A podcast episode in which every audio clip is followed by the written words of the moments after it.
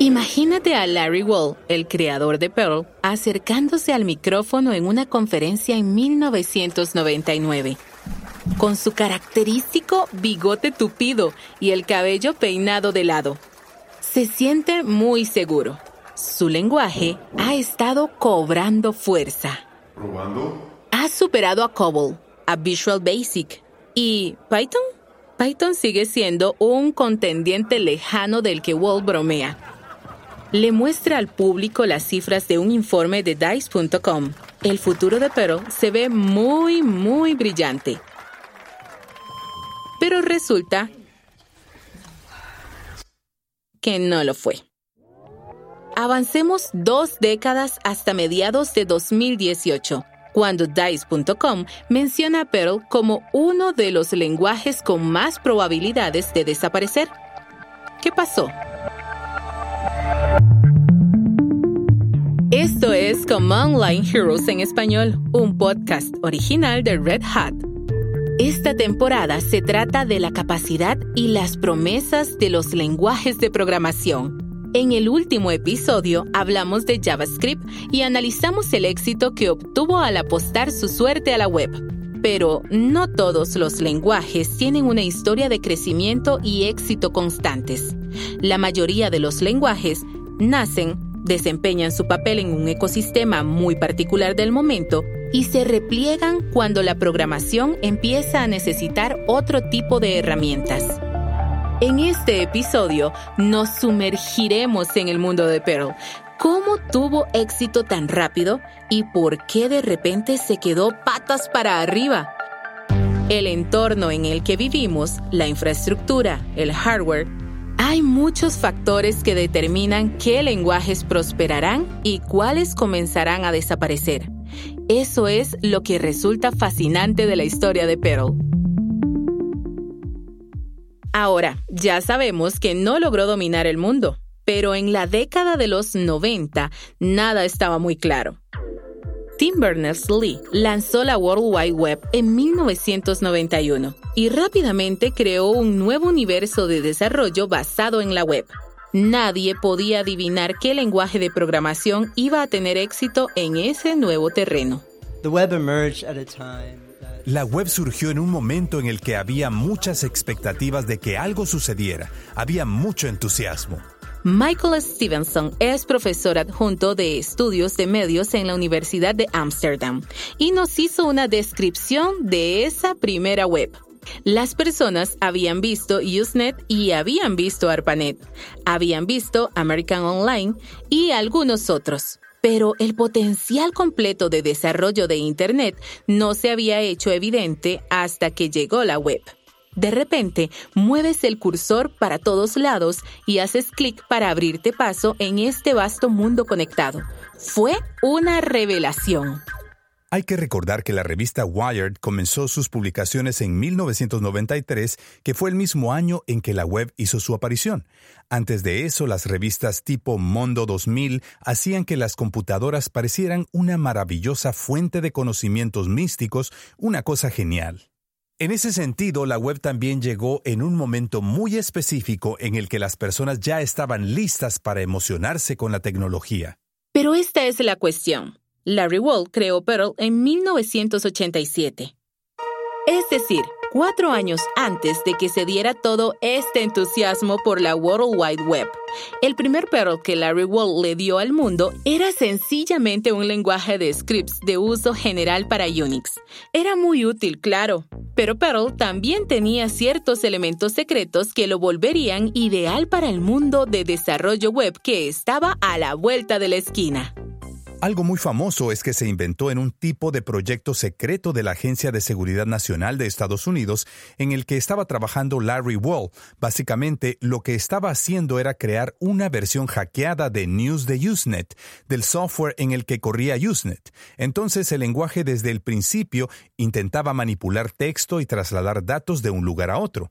Y eso cuadraba perfectamente con lo que se iba a necesitar para la web, y Perl, al ser un lenguaje de scripts fácil de usar, que se asemejaba más a un lenguaje natural, podía usarse para desarrollar cosas muy rápido. Todo eso lo convirtió en la solución perfecta, no solo para los usuarios profesionales, sino también para el nuevo grupo de aficionados que acababa de surgir. Casi por accidente, Pearl estaba listo para aprovechar el nacimiento de la web. Larry Wall no podía saber que la web estaba a punto de salir a la luz, pero sucedió y las cosas se encajaron perfectamente. Pero hay una cosa más que creo que es la clave. Perl era un lenguaje libre. Larry Wall lo lanzó bajo la GPL, General Public License que había sido desarrollada por la Free Software Foundation. La decisión de Wall de hacer que su lenguaje fuera libre iba de la mano con una nueva forma de pensar basada en la web que comenzaba a surgir. Pero esa no fue la única manera en que Perl se abría paso como un lenguaje progresista. Pearl era increíblemente abierto en el sentido de que siempre estaba dispuesto a integrar cosas nuevas. Esto se relaciona íntimamente con la personalidad de Larry Wall. Es una persona muy abierta, muy humilde, que siempre tiene muy en cuenta lo que piensan los demás e intenta ponerse en su lugar. Es interesante cómo para mí el carácter de Pearl como lenguaje y como comunidad realmente integró todo eso durante mucho tiempo. Como mencioné antes, Pearl era la solución ideal para esa primera etapa, muy al estilo del viejo este de la web, ese momento de los aficionados. De hecho, uno de los lemas de Pearl es, hay más de una forma de hacerlo. Hay una relación casi romántica entre los días de gloria de Pearl y los de la web abierta y experimental antes de que estuviera dominada por un solo par de plataformas. La década de los 90 fue una época en la historia de la web en que la gente estaba ansiosa por averiguar qué era posible. Había una nueva y enorme necesidad de programar. Todo el mundo quería tener una página web y eso implicaba un nuevo ejército de desarrolladores, todos abiertos a nuevas formas de hacer las cosas. Entonces, la pregunta era, ya tenemos un terreno de juego completamente nuevo, pero ahora, ¿qué lenguaje vamos a usar? Y aunque Perl no fue la última respuesta a esa pregunta, para muchas personas fue la primera. Yo no digo que prefiero las páginas web que se cargan súper lento o que no me interesa el motor de búsqueda de Google, pero ese momento en que un par de muchachos creaban un slash dot desde sus habitaciones fue muy lindo. Hay algo especial de esa época que yo creo que extrañamos, sobre todo ahora que la web se ha vuelto tan popular y profesionalizada y que se concentra en algunas grandes empresas. Para mí la historia de Pearl es la que mejor representa ese primer momento. Michael Stevenson es profesor adjunto de estudios de medios en la Universidad de Ámsterdam. A medida que se desarrollaba la década de los 90, Perl surgió como el lenguaje que se adaptaba a las posibilidades de la primera web. Era un lenguaje de su época. Larry Wall y por ende Perl entendían lo que era la web. Podías hacer búsquedas, podías crear páginas sobre la marcha en ese mundo feliz de Internet, de la web, en que podías hacerlo todo en tiempo real. Escuchamos a Mike Purcell, arquitecto de seguridad principal de Red Hat. Mike fue uno de los hackers que descubrió Perl a mediados de los 90. Perl fue el punto de partida para muchas personas en la web Java estaba dando sus primeros pasos, no era precisamente bueno para la entrada y salida de texto, y si querías responder queries y generar páginas, usabas Perl. Simplemente era buena opción, porque es bueno para tomar texto y para manipularlo, y de eso se trataba la web. Por cierto, Larry Wall tiene una formación en lingüística, lo cual explica el robusto análisis de texto de Perl. Y como mencionó Mike Bursell, ese era un gran beneficio, porque la web era en gran medida un medio de texto en aquellos días. Realmente no había ancho de banda para gráficos. Era fácil de usar, era fácil de copiar, la gente estaba muy abierta a compartir y eso generaba resultados rápidamente. Era algo muy bueno. Ah, claro, la otra cosa es que podías extraer cosas de él. Se parecía mucho a lo que la gente conocía y era muy fácil probarlo incluso estando desconectado, así que resultaba muy útil. sobre todo para los administradores de sistemas, que estaban reinventando sus vidas en un mundo basado en la web. Perl fue un verdadero regalo para los sysadmins. Incluso en aquellos días, recibías muchos registros si estabas haciendo algo interesante. Para administrar esos registros, desglosarlos, hacer búsquedas en ellos y poder presentarlos de maneras distintas, o tomar cualquier otro cuerpo de texto grande, que básicamente es lo que son los registros, o incluso depurar, a menos que fueras a usar los comandos pipe o sed o ed en la línea de comando lo cual se vuelve muy complicado muy rápido, Perl era el lenguaje perfecto. A finales de la década de los 90, Perl 5 había reunido a una comunidad influyente de usuarios. Los lenguajes anteriores como Fortran y C dependían de mucho hardware, que además era caro pero Perl era más rudimentario y más portátil. Fue diseñado para funcionar en un mundo en que los costos del hardware estaban bajando estrepitosamente lo cual permitía que todos los programadores nuevos trabajaran de manera rápida y sencilla. Y eso es gracias a que Larry Wall diseñó un lenguaje más humano, a costa de los requisitos de CPU y memoria. Todos esos elementos se combinaron para que Perl fuera perfecto para la nueva comunidad de desarrollo. La comunidad de personas a las que podías acercarte para hablar sobre lo que estaba pasando era cada vez mayor. Apareció Perl Monks, que era un foro excelente para hablar de todo eso, para saber qué estaba sucediendo. Era una comunidad que realmente tenía lo mejor de la web descubrieron un enorme repositorio de módulos de software, un banco llamado CPAN, que les encantó a los administradores de sistemas y que volvió a Perl aún más flexible. Mucha gente podía implementar el código escrito por un par de superestrellas. Tenía bibliotecas para hacer prácticamente todo lo que quisieras, y si no podías encontrar lo que buscabas, le pedías a alguien que lo escribiera. Mike Bursell es el arquitecto de seguridad principal de Red Hat. Así que Perl era libre. Contaba con una creciente biblioteca de módulos, era portátil y tenía una comunidad floreciente. El panorama era bueno, Perl podía aprovechar lo mejor del mundo nuevo del desarrollo web de la década de los 90. Pero cuando la década de los 90 llegó a su fin, el panorama de desarrollo volvió a cambiar. ¿Cambió? Y mucho. Pero, ¿cómo sabemos cuándo la exuberancia irracional ha rebasado demasiado el valor de los activos que luego quedan sujetos a recortes inesperados y prolongados? Exuberancia irracional. Ese era Alan Greenspan, el entonces presidente de la Reserva Federal de Estados Unidos, en una conferencia en el American Enterprise Institute en 1996.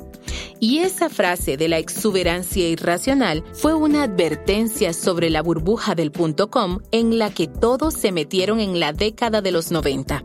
Los primeros desarrolladores web que usaban Perl estaban inmersos en esa burbuja que estalló en el 2000. Tal como lo predijo Greenspan.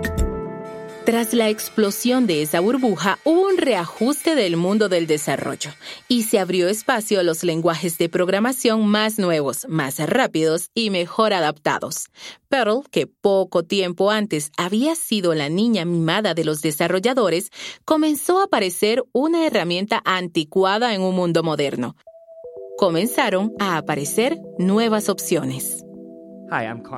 Hola, me llamo Connor Mirvold. Llevo cinco o seis años programando y actualmente estoy en el área de tecnología y trabajo para Uber. Cuando Connor estaba en la preparatoria a principios de la década del 2000, Perl seguía siendo importante, pero cada vez oía más cosas de un lenguaje rival llamado Python. Algo que Python tenía a favor es que es mucho más estructurado, en el sentido de que hay una forma obvia de hacer las cosas y Python sigue esa lógica. Perl se enorgullecía de que hubiera varias maneras de hacer las cosas, pero eso confundía a los principiantes. Perl tenía el lema de hay más de una forma de hacerlo. Python le apostó a lo contrario. te daba una solución obvia para cada problema, lo cual facilitaba leer el código Python de los demás. En cambio, leer el código Perl de alguien más podía ser confuso. Digamos que Perl era bueno para ser el tercero o cuarto lenguaje de una persona, precisamente porque era un lenguaje de scripts. Era como la cinta adhesiva de Internet. Pero Python era un lenguaje que te permitía profundizar aunque fueras nuevo. Perl tenía puntos fuertes específicos, la búsqueda de texto, la bioinformática, pero Python era un lenguaje fácil, de uso general.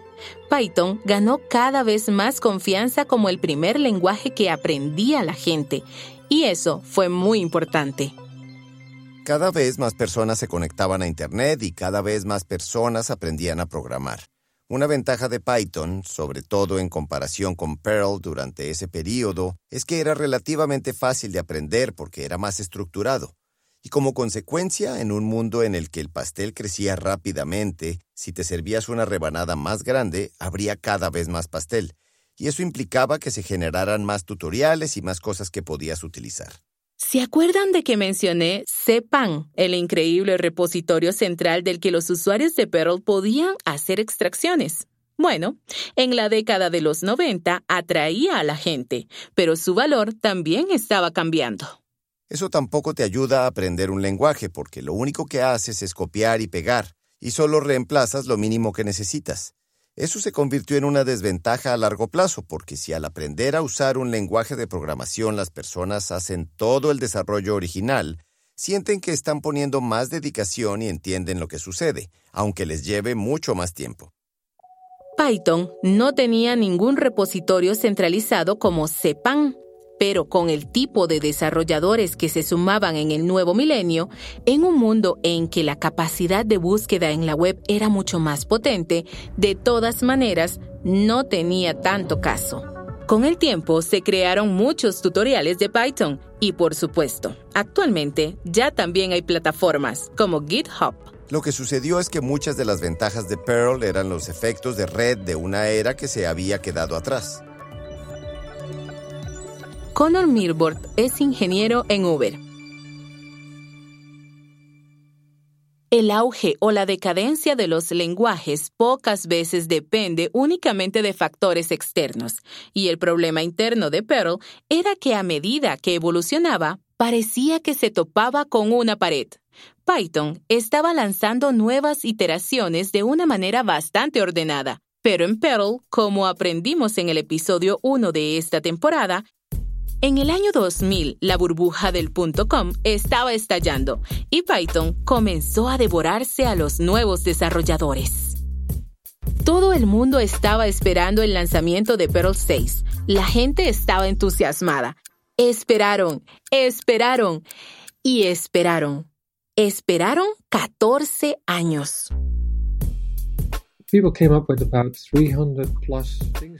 A la gente se le ocurrieron más de 300 cosas que Perl 6 debería poder hacer. Y por supuesto, muchas de ellas eran mutuamente excluyentes.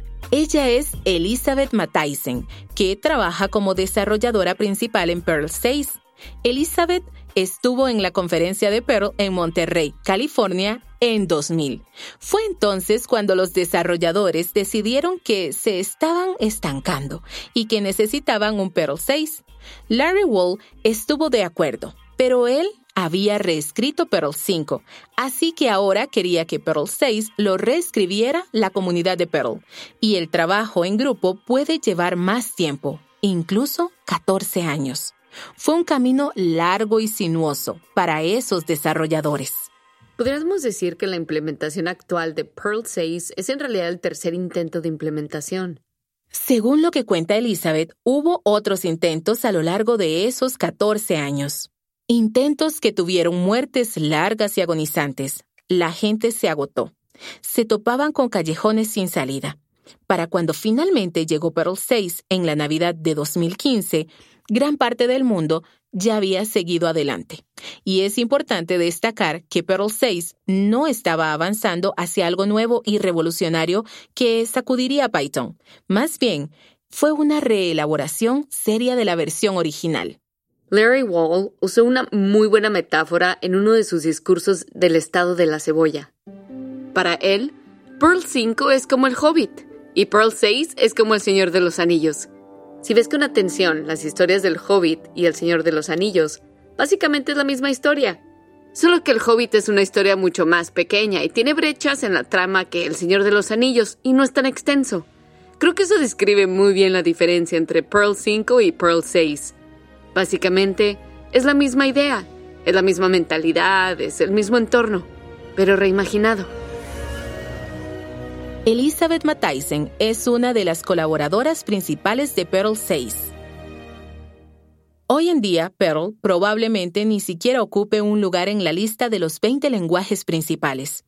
Entre la competencia externa y las demoras internas, simplemente no le ha funcionado a la mayoría de los desarrolladores nuevos. Pero eso plantea una gran pregunta. ¿La popularidad es el parámetro con el que debemos juzgar nuestros lenguajes de programación?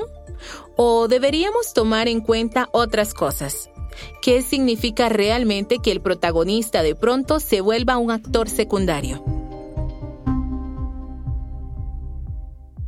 Alrededor de principios de siglo, cuando la burbuja del .com estallaba y el dominio de Perl comenzaba a desvanecerse, Larry Wall hizo una declaración interesante.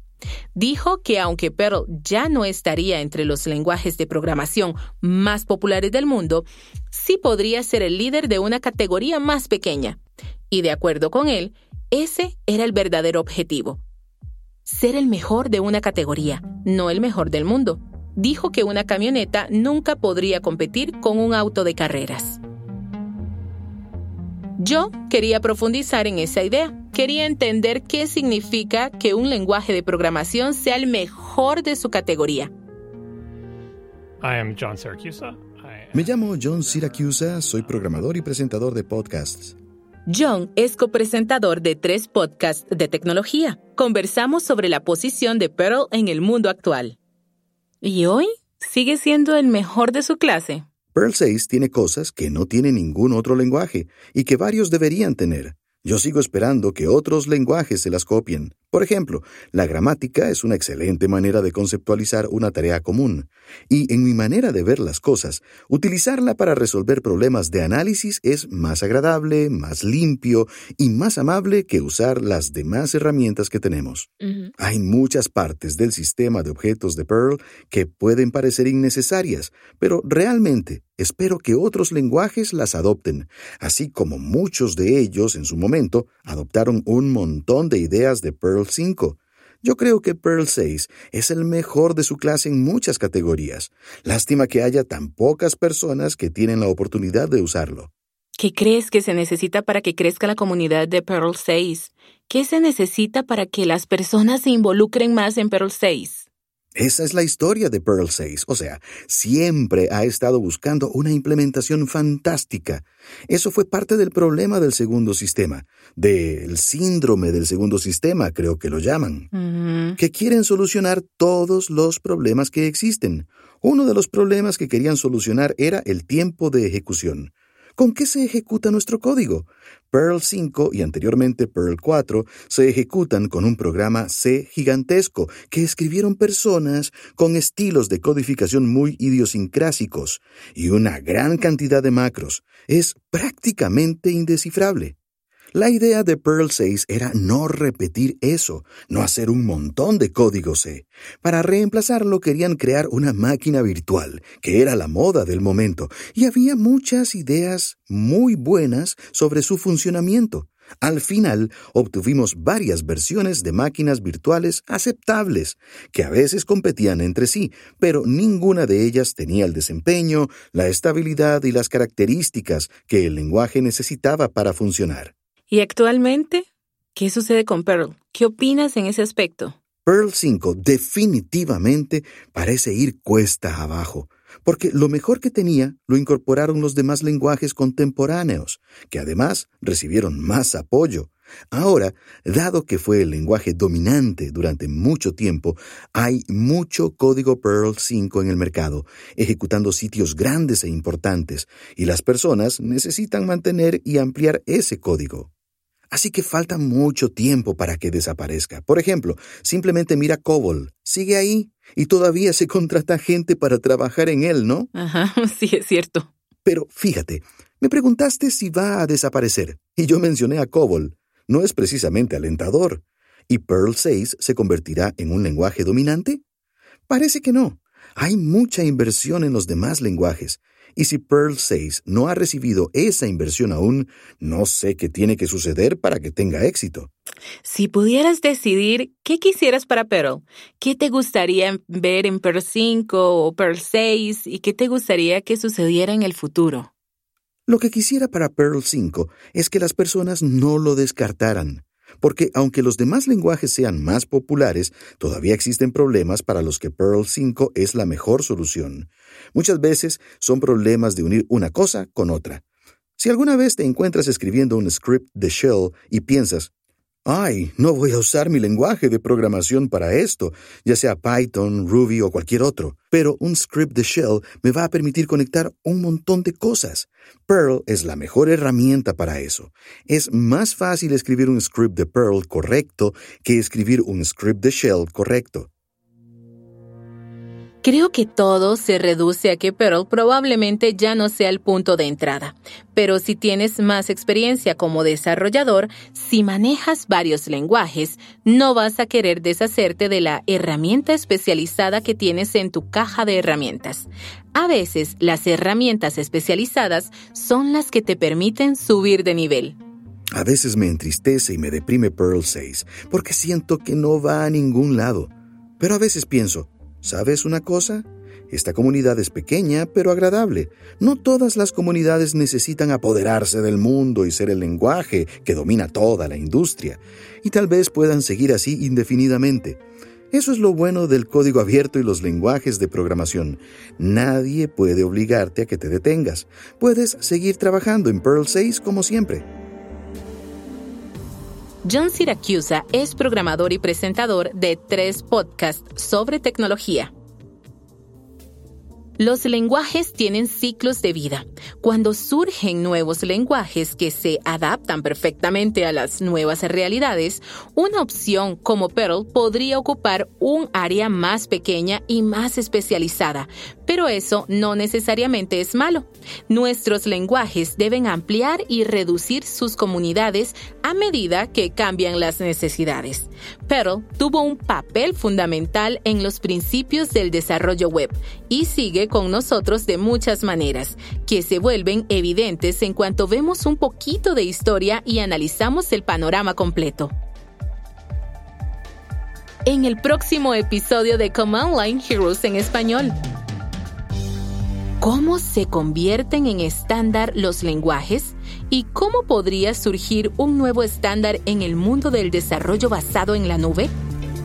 Command Line Heroes en español es un podcast original de Red Hat.